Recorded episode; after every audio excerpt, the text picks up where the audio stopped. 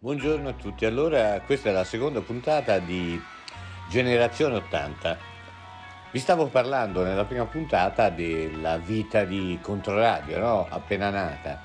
Ma prima di parlare, farvi capire cos'era Controradio, come viveva o come provava a vivere, eh, forse per capire cosa stava succedendo, meglio fare un salto indietro e ricordarsi di come è iniziata Controradio, da, da dove è partita. Io ci sono capitato all'inizio, ma era già aperta, era già stata aperta anche prima, eh, si chiamava Scontro Radio ed era una radio gestita da una, da una serie di militanti di ex lotta continua eh, che erano, avevano messo su questa radio e questa radio gli serviva per dare indicazioni agli altri compagni, quelli che si scontravano con la polizia, per dire ad esempio dove erano finiti, dove era la polizia e dove dovevano scappare venne fuori questa questione abbastanza evidente quando una volta un tale che si chiamava Almirante, che era il capo del Movimento Sociale Italiano,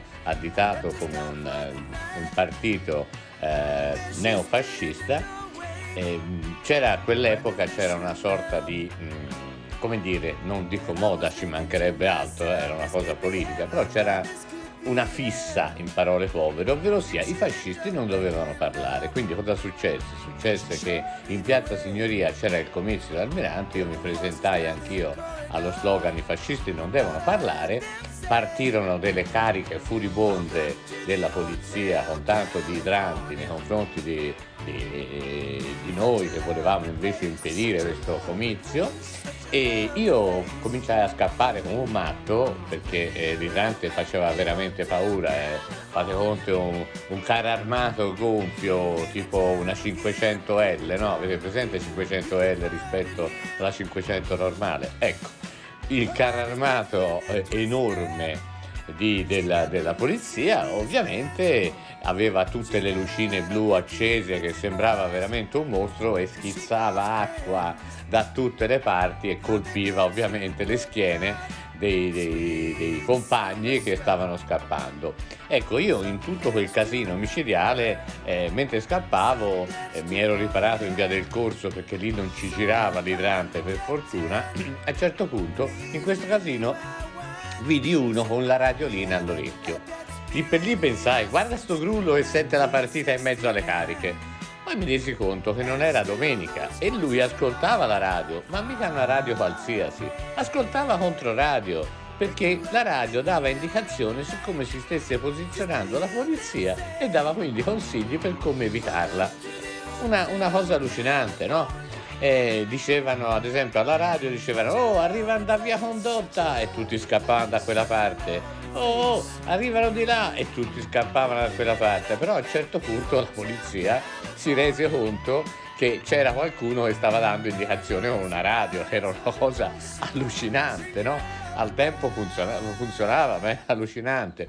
Per cui a un certo punto da questa radio si sente una voce nordica che dice cazzo arrivano un solo idioma, scapoma, scapoma e poi si sentì solo il toc toc del braccio del giradischi che rimbalza a fine disco.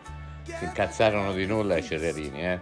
Dicono che il Pifferi, eh, così si chiamava l'ultimo redattore lì presente, fece appena in tempo a scappare per i tetti passando dalla finestra del fornaio accanto che quelli a quel punto invece eh, la polizia eh, buttarono giù la porta e si misero a sfasciare tutto quello che trovavano, tavoli, seggiole, sedie da barbiere, ma non trovarono nessuno ai microfoni e non sapendo come si facesse a spengerla lasciarono finire il disco. Hotel California degli Eagles. Poi staccarono il contatore e misero i sigilli.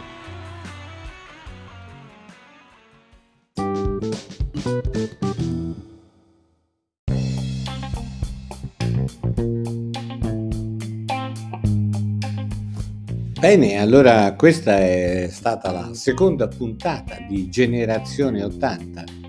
Spero che vi siate divertiti o che vi siate interessati a queste epiche gesta di quelli che hanno aperto e riaperto una radio. Bene, allora ci sentiamo per la prossima puntata. Buonasera, buongiorno, buon inizio, buona fine, quello che volete, anche buonanotte. Bene, ciao.